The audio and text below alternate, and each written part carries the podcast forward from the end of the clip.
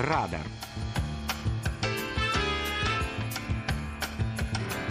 Segnali dalla scienza, dalla cultura, dalla società. A cura di Daniela Picoi.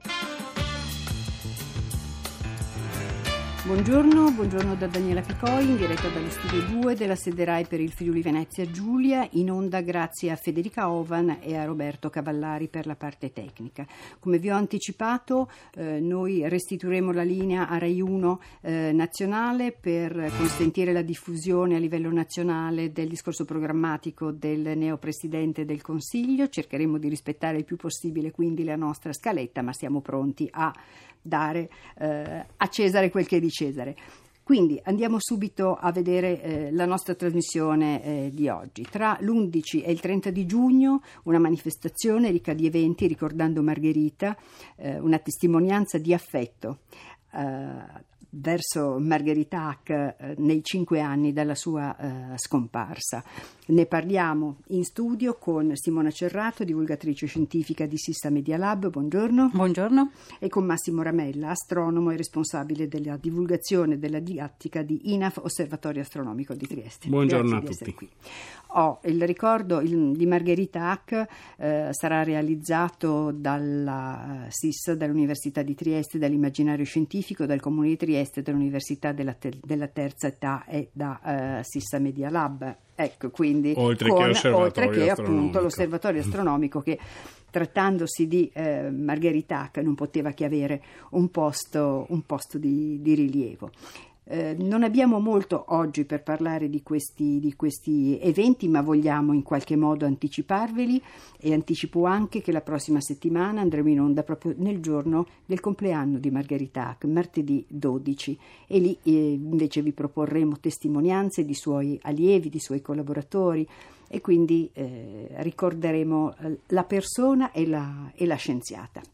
Allora, ehm, questa, questo ricordo di Margherita Hack, eh, che cosa ha voluto mettere insieme? Margherita Hack era senz'altro una personalità e una personalità eh, con tante sfumature di colore.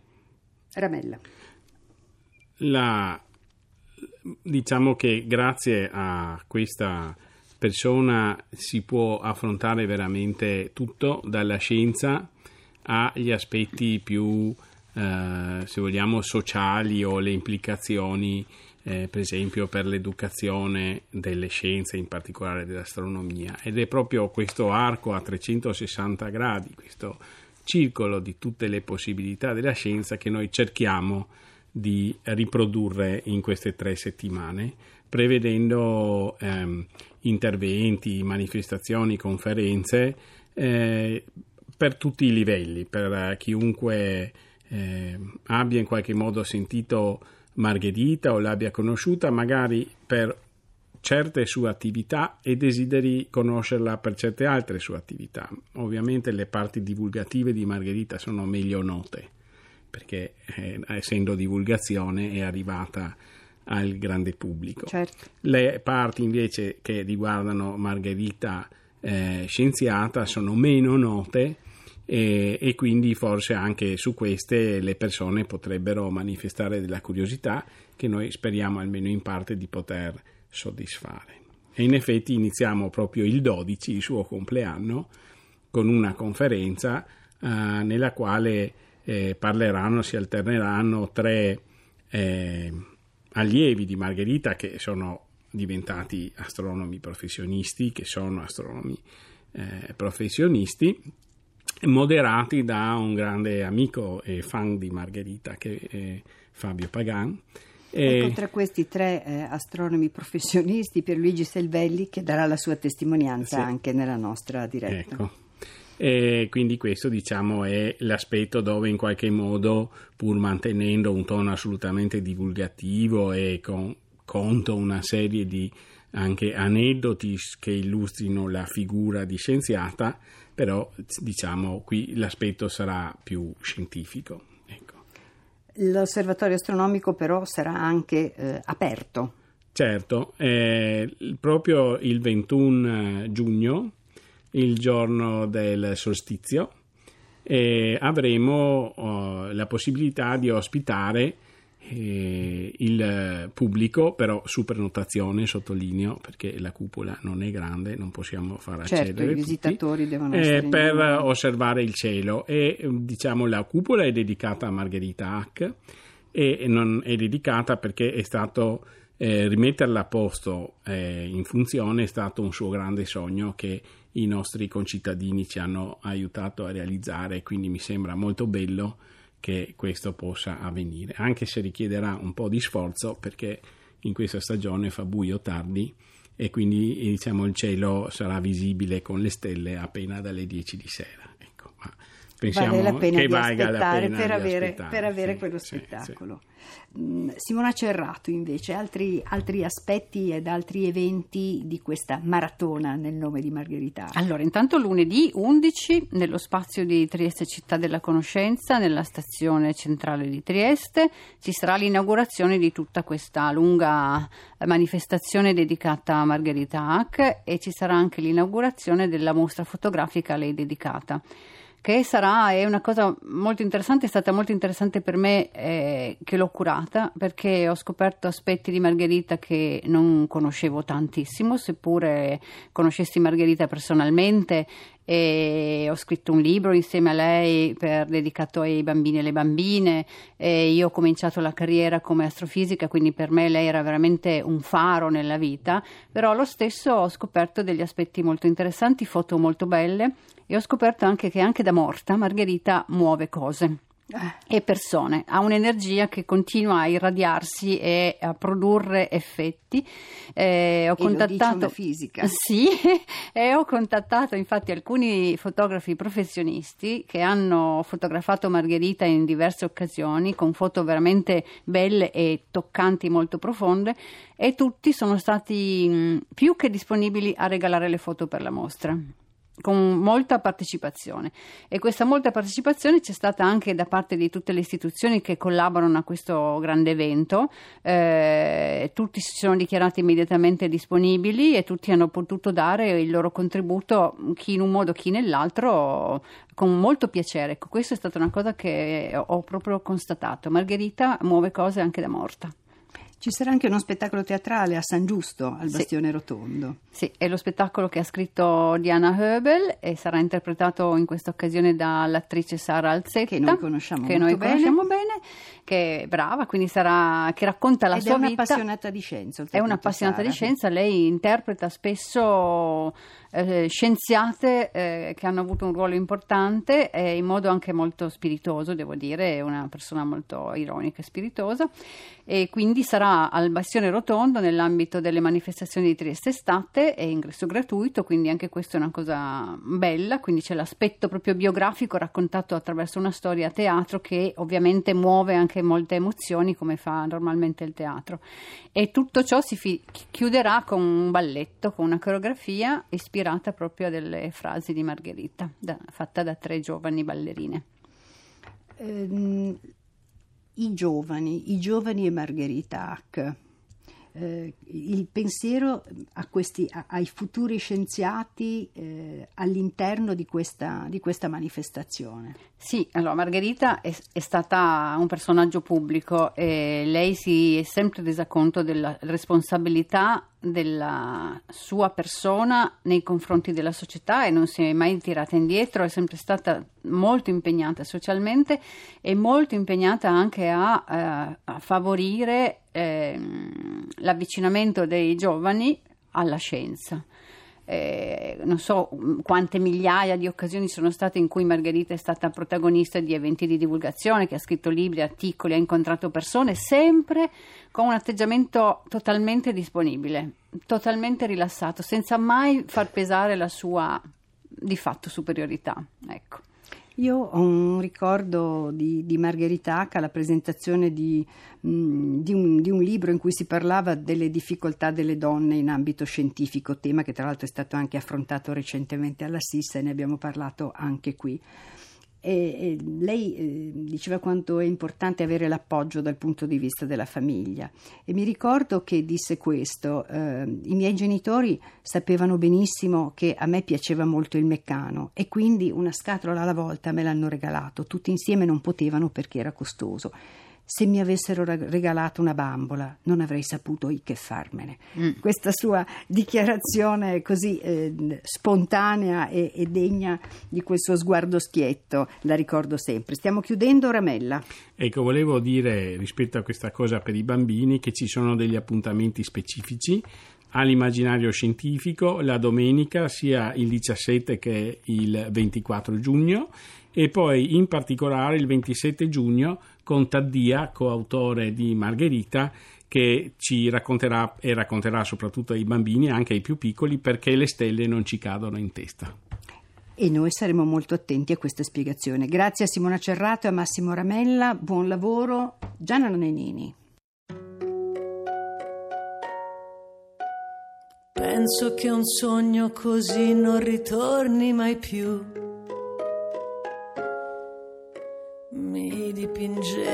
faccia e le mani di blu. Poi d'improvviso venivo dal vento rapito e incominciavo a volare nel cielo infinito.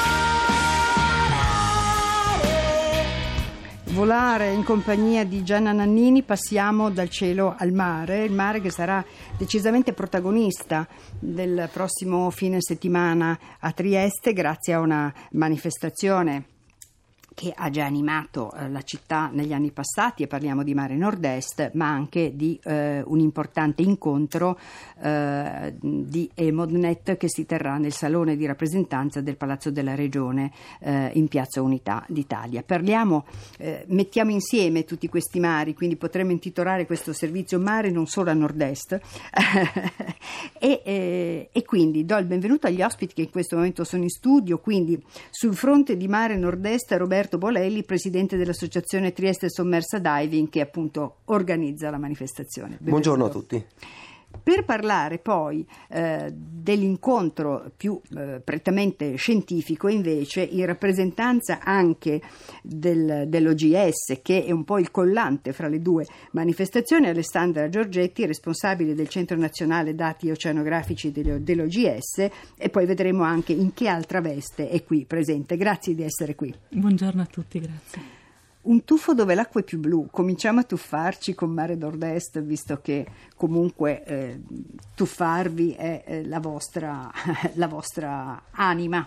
Non solo, è anche il nostro cuore, mm. perché da sempre che abbiamo insieme a tutti i ragazzi che collaborano a Mare Nord-Est e cui vanno i miei più sentiti ringraziamenti e abbiamo sempre tentato di coniugare eh, cuore, cervello e progettazione perché era questo il fine ultimo di Mare Nord-Est.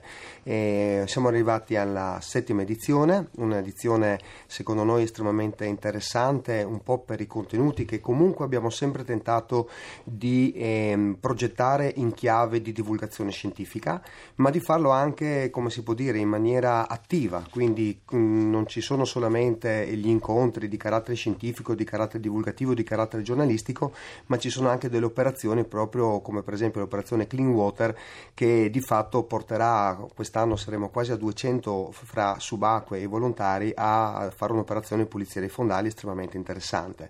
Interessante non solamente per i numeri ma soprattutto anche per quello che dopo viene fatto, cioè dello studio che poi insieme alle eh, componenti scientifiche, alle componenti diciamo così, più prettamente istituzionali ci danno un'idea di un, uh, di un monitoraggio effettivo che noi facciamo e quindi tutto sommato tentiamo sempre di coniugare, come abbiamo detto inizialmente, eh, sia il cuore ma anche il cervello.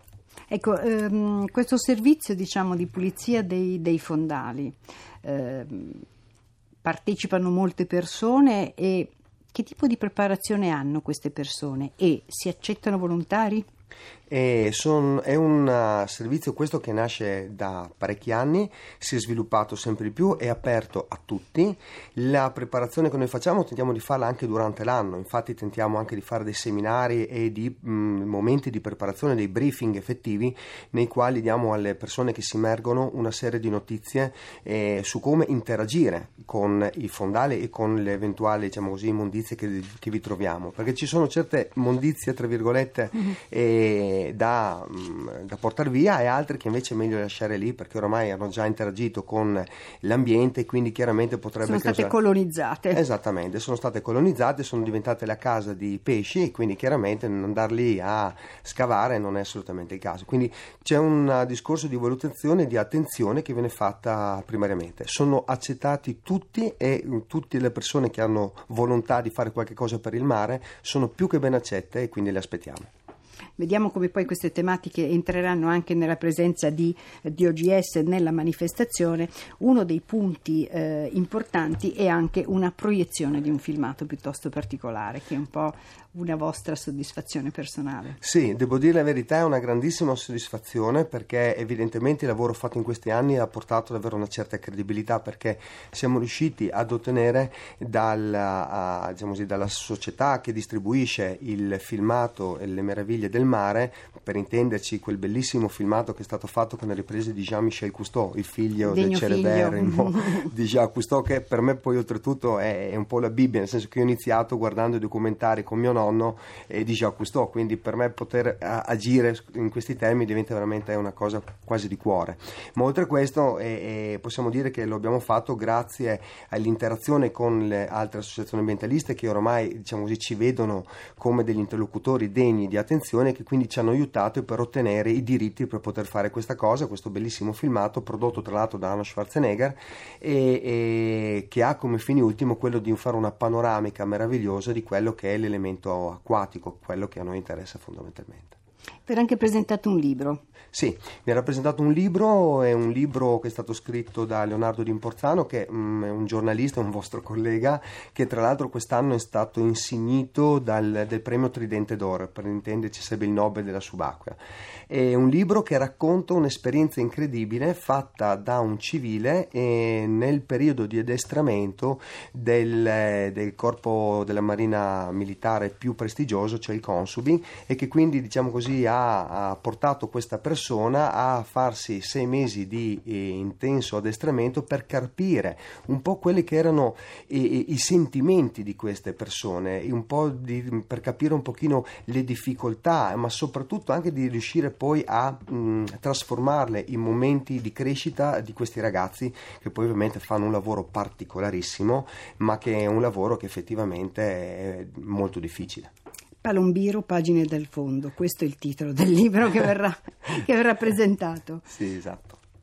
Oh, ehm, dunque, la plastica. La plastica purtroppo sta diventando mm. sempre più protagonista dei discorsi relativi al mare eh, che si fanno in questi ultimi tempi.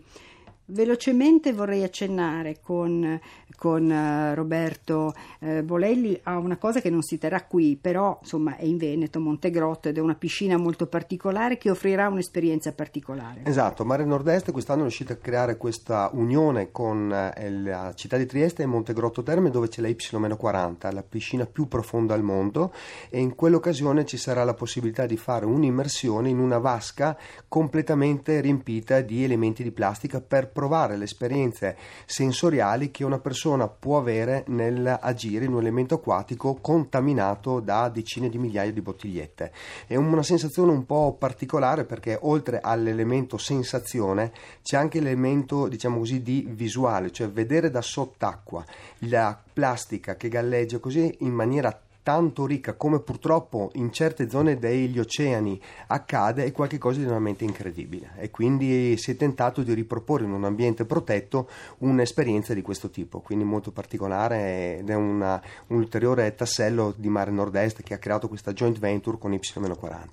Ecco, ricordiamo tra l'altro che eh, mentre l'uomo in qualche modo eh, può avere un'impressione visiva di questa plastica così incompente, ci sono tanti animali marini che stanno già morendo perché confondono la plastica per il per cibo e quindi la ingeriscono e ne muoiono soffocati. Guardi, proprio questa mattina su una, una, un quotidiano prestigiosissimo italiano c'è una fotografia di una tartaruga avvolta dalla rete. Mi so, sono soffermato proprio su questa cosa perché proprio è una notizia di quest'oggi e quindi possiamo dire che l'elemento plastica eh, non deve essere demonizzato per certi versi perché chiaramente è il terzo elemento più prodotto al mondo, quindi sì. chiaramente ci sono delle caratteristiche che lo rendono particolarmente importante, ma dall'altra parte quello che invece va educato è l'uomo. Certo, e tra l'altro mh, ci sono anche degli studi per cercare di produrre dei materiali che possano sostituire civilmente la plastica, questo sarà anche uno eh, degli argomenti eh, trattati da Geneticamente Modificati, il libro di Stefano Bertacchi, che probabilmente non avremo il tempo di presentare oggi, ma che sicuramente eh, avremo modo di presentare eh, più avanti.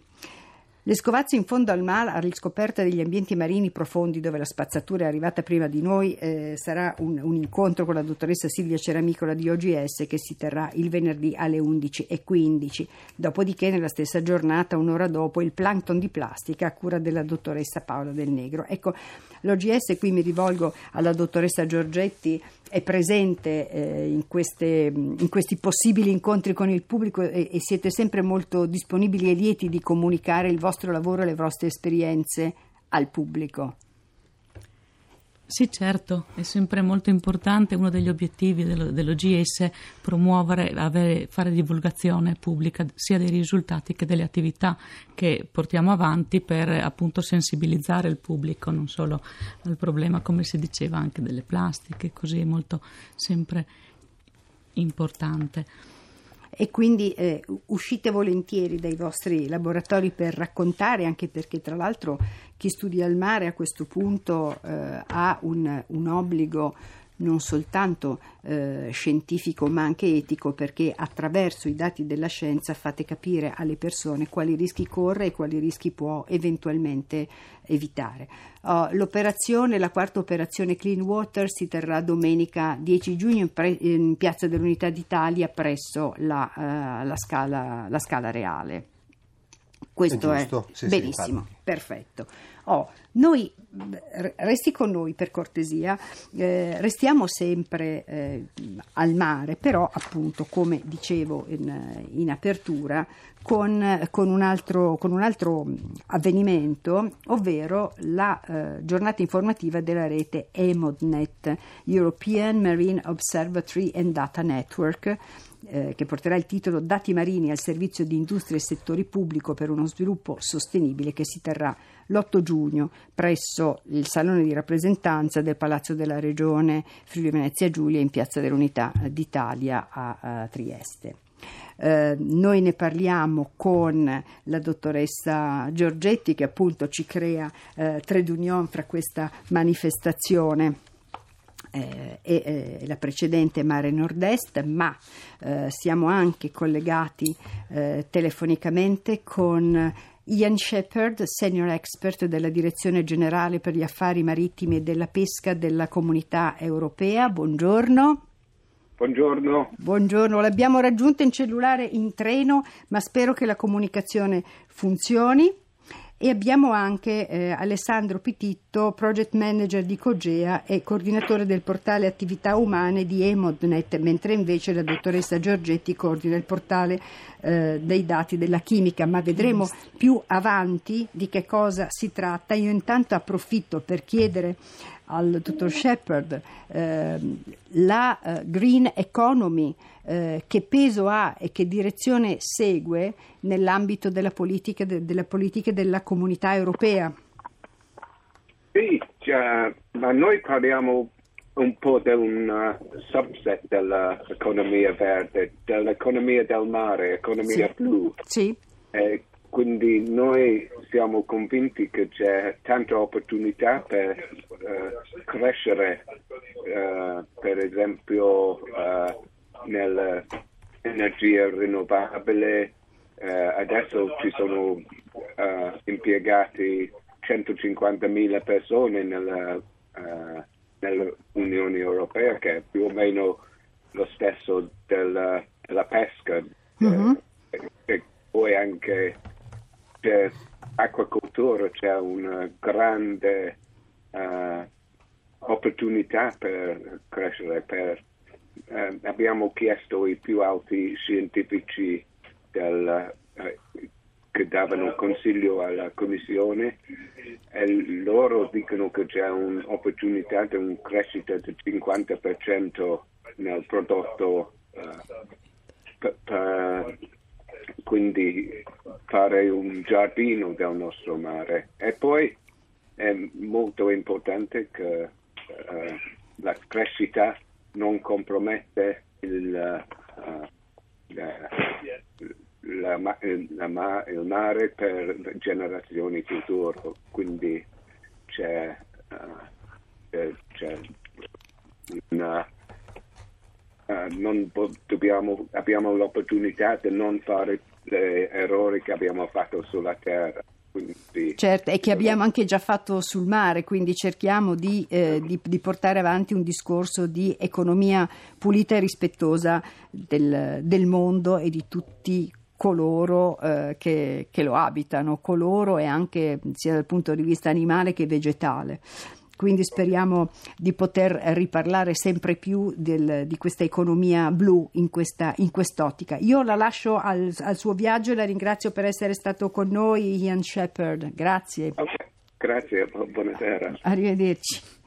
Allora, eh, per mm, capire meglio di che cosa si occupano i nostri mm, ospiti, chiedo alla dottoressa Giorgetti di raccontarci che cos'è Emodnet e io ho parlato di portale di attività umane, portale di dati chimici. Ecco, eh, di che cosa stiamo parlando?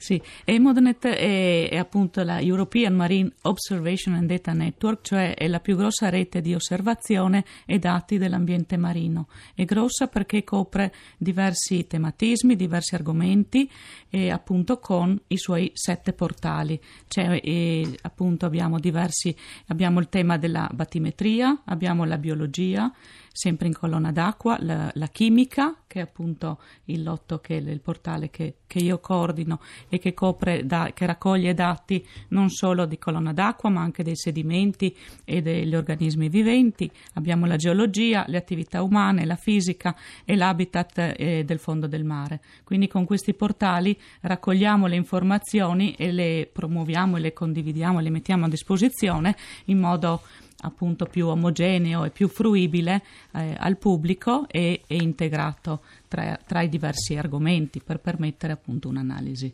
eh, per facilitare l'analisi.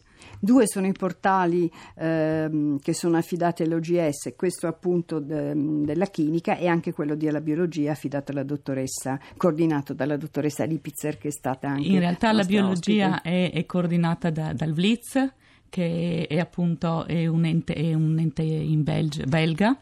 E però essendo questo evento che organizziamo in Italia abbiamo fatto una carrellata di presentazioni di, da, partner, da parte dei partner italiani. Allora andiamo invece a vedere il versante delle attività umane, quindi il portale delle attività umane, dottor Pititto. In che cosa consiste il suo lavoro a, al portale dedicato a questo argomento, a questi dati? Sì, buongiorno a tutti. Innanzitutto spero mi sentiate bene che sono in collegamento telefonico. Sì. E, dunque, quello che facciamo è molto simile a, a, quello che fanno i miei colleghi, quello che fa Alessandra con, con, con la chimica, e semplicemente cambia il tema, no? uno dei tanti temi di cui si occupa Emodnet e il, il, mio compito è, è, coordinare questo consorzio di imprese, Noi, io faccio parte di Cogea, un'impresa di, eh, una società di consulenza di Roma. E quello che facciamo con eh, il portale Emodnet dedicato alle attività umane è mappare tutti eh, gli usi che l'essere umano appunto fa del mare, cioè ogni attività ehm, che si svolge in acqua che ha a che fare insomma, con l'ambiente marino. Quindi andiamo a mappare la, attività più disparate dall'acquacoltura, la presenza di cavi, di oleodotti, gasdotti, aree diciamo, protette o eh, estrazione di idrocarburi, traffico nei porti, centrale eolica offshore. Adesso non vi faccio l'elenco completo che altrimenti vi annoierei. e, mh, quello che andiamo a fare appunto è eh, mappare l'attività e eh, insieme alla mappatura delle attività eh, chiaramente forniamo anche degli attributi in merito all'intensità del, di questa attività, cioè per esempio per quanto riguarda la, le, le, centrali eoliche offshore, eh, diciamo ad esempio la capacità installata, il numero di turbine, gli operatori che, che se ne occupano.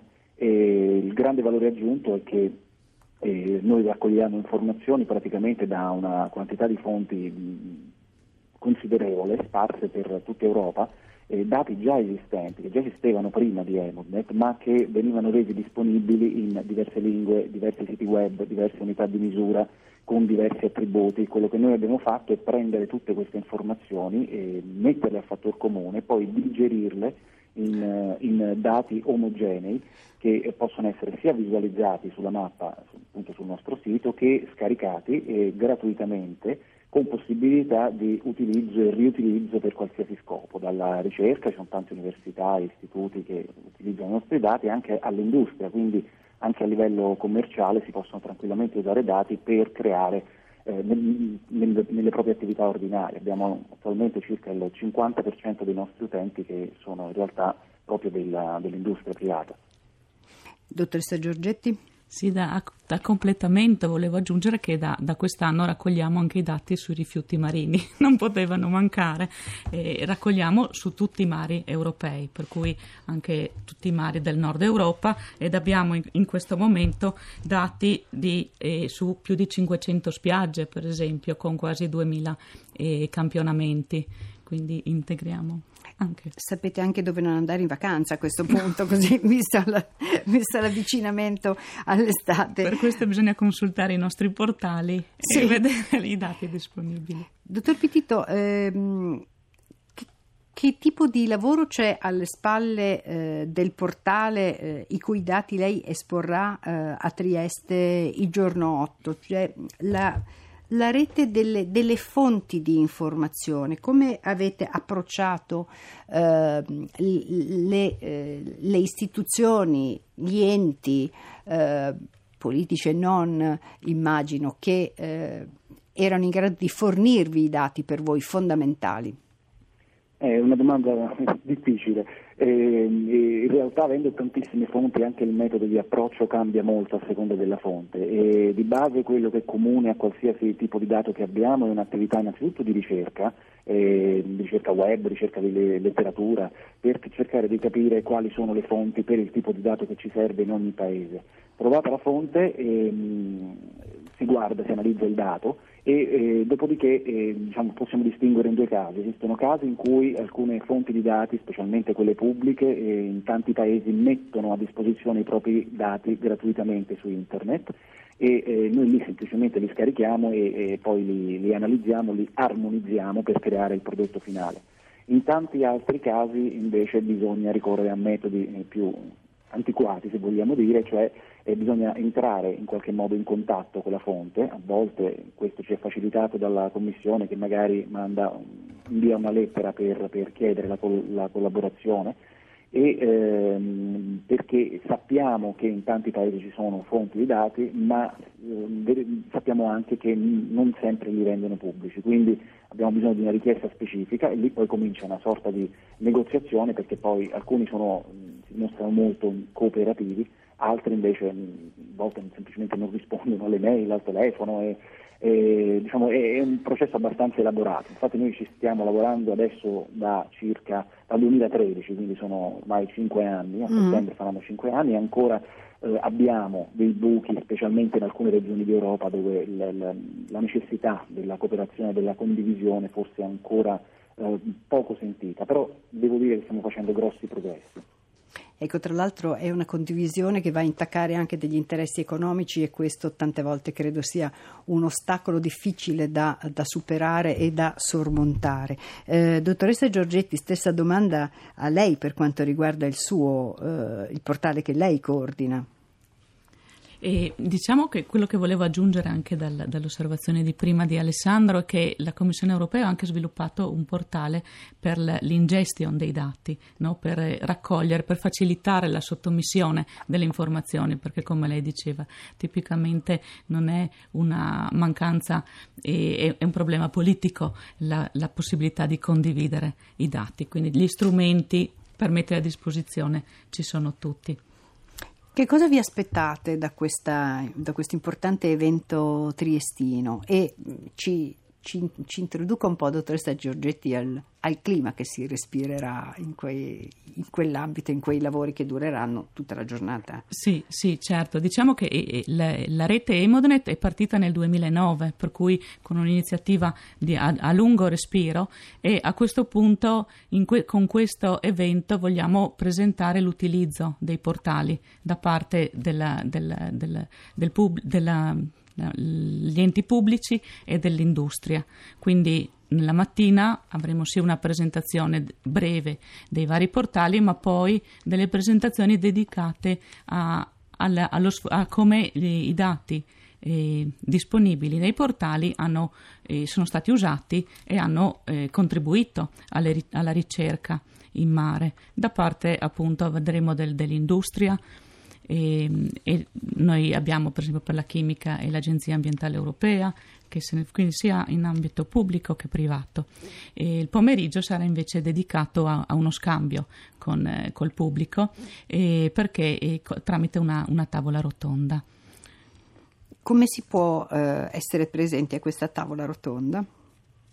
L'evento è aperto al pubblico, ci si può registrare e si può partecipare. Okay.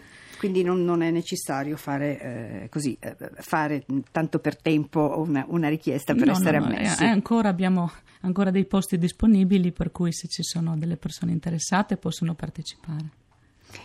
E chiedo anche al dottor Pitito, dopo questo evento triestino, ehm, o meglio, che, che, impronta darà questo evento triestino al, al vostro cammino prossimo?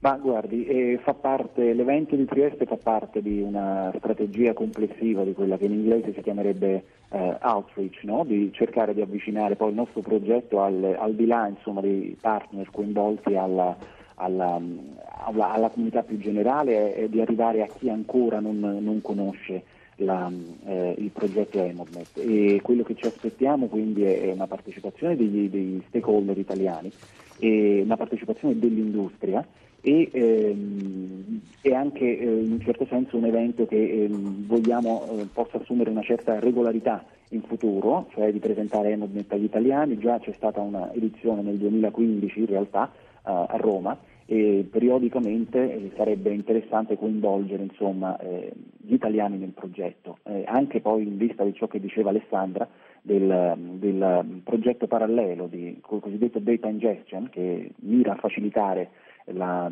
il, i contributi di dati da fonti esterne, vogliamo eh, insomma, eh, rendere noto ai partecipanti italiani del, dell'evento di Trieste che esiste questa possibilità, perché sappiamo che tanti, non solo agenzie, ma a volte ricercatori, hanno dati eh, che sono, potrebbero essere molto utili per ciò che noi facciamo, semplicemente molto difficile per noi andare a, a scovarli in giro. Con questo nuovo progetto eh, che ha un sistema di diciamo, di, di, invio di dati molto semplice, intuitivo e ci aspettiamo di eh, incrementare questi flussi di dati da fonti esterne. Quindi questo è sicuramente uno degli obiettivi insieme anche al un accresciuto coinvolgimento della, dell'industria nel progetto. Eh, molte volte parlando anche con ricercatori di GS viene fuori un dato molto interessante rispetto al Golfo di Trieste, cioè è, è un golfo in cui eh, c'è una storicità eh, dei dati. Eh, ed è un dato piuttosto particolare e interessante. È utile anche per i vostri portali, dottoressa Giorgetti. Sì, certamente. Queste informazioni vengono messe in condivisione e a Trieste c'è una delle serie storiche eh, più lunghe di monitoraggio appunto de, de, dello stato fisico e biologico del mare e, e queste, queste, informazioni è importante che vengano poi condivise e rese fruibili con formati e con tecnologie eh, atte al loro utilizzo.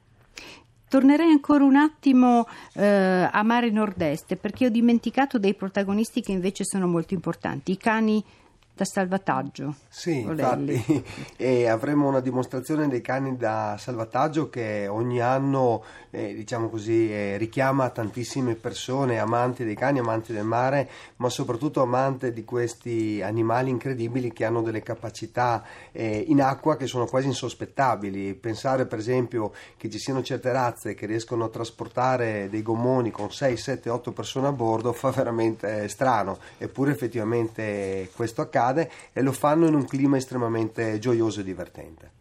Siamo molto grati a questi bestioni così, così dolci e, e, importanti. Allora, io guardo l'orologio, vi dobbiamo salutare perché eh, dovremo restituire appunto la linea a, al nazionale per la diffusione del discorso programmatico del, del neopresidente del Consiglio.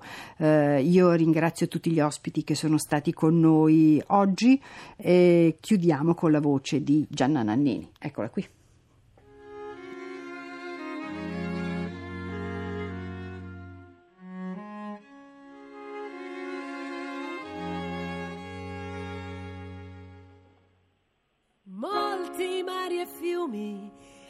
attraverserò dentro la tua terra, mi ritroverai.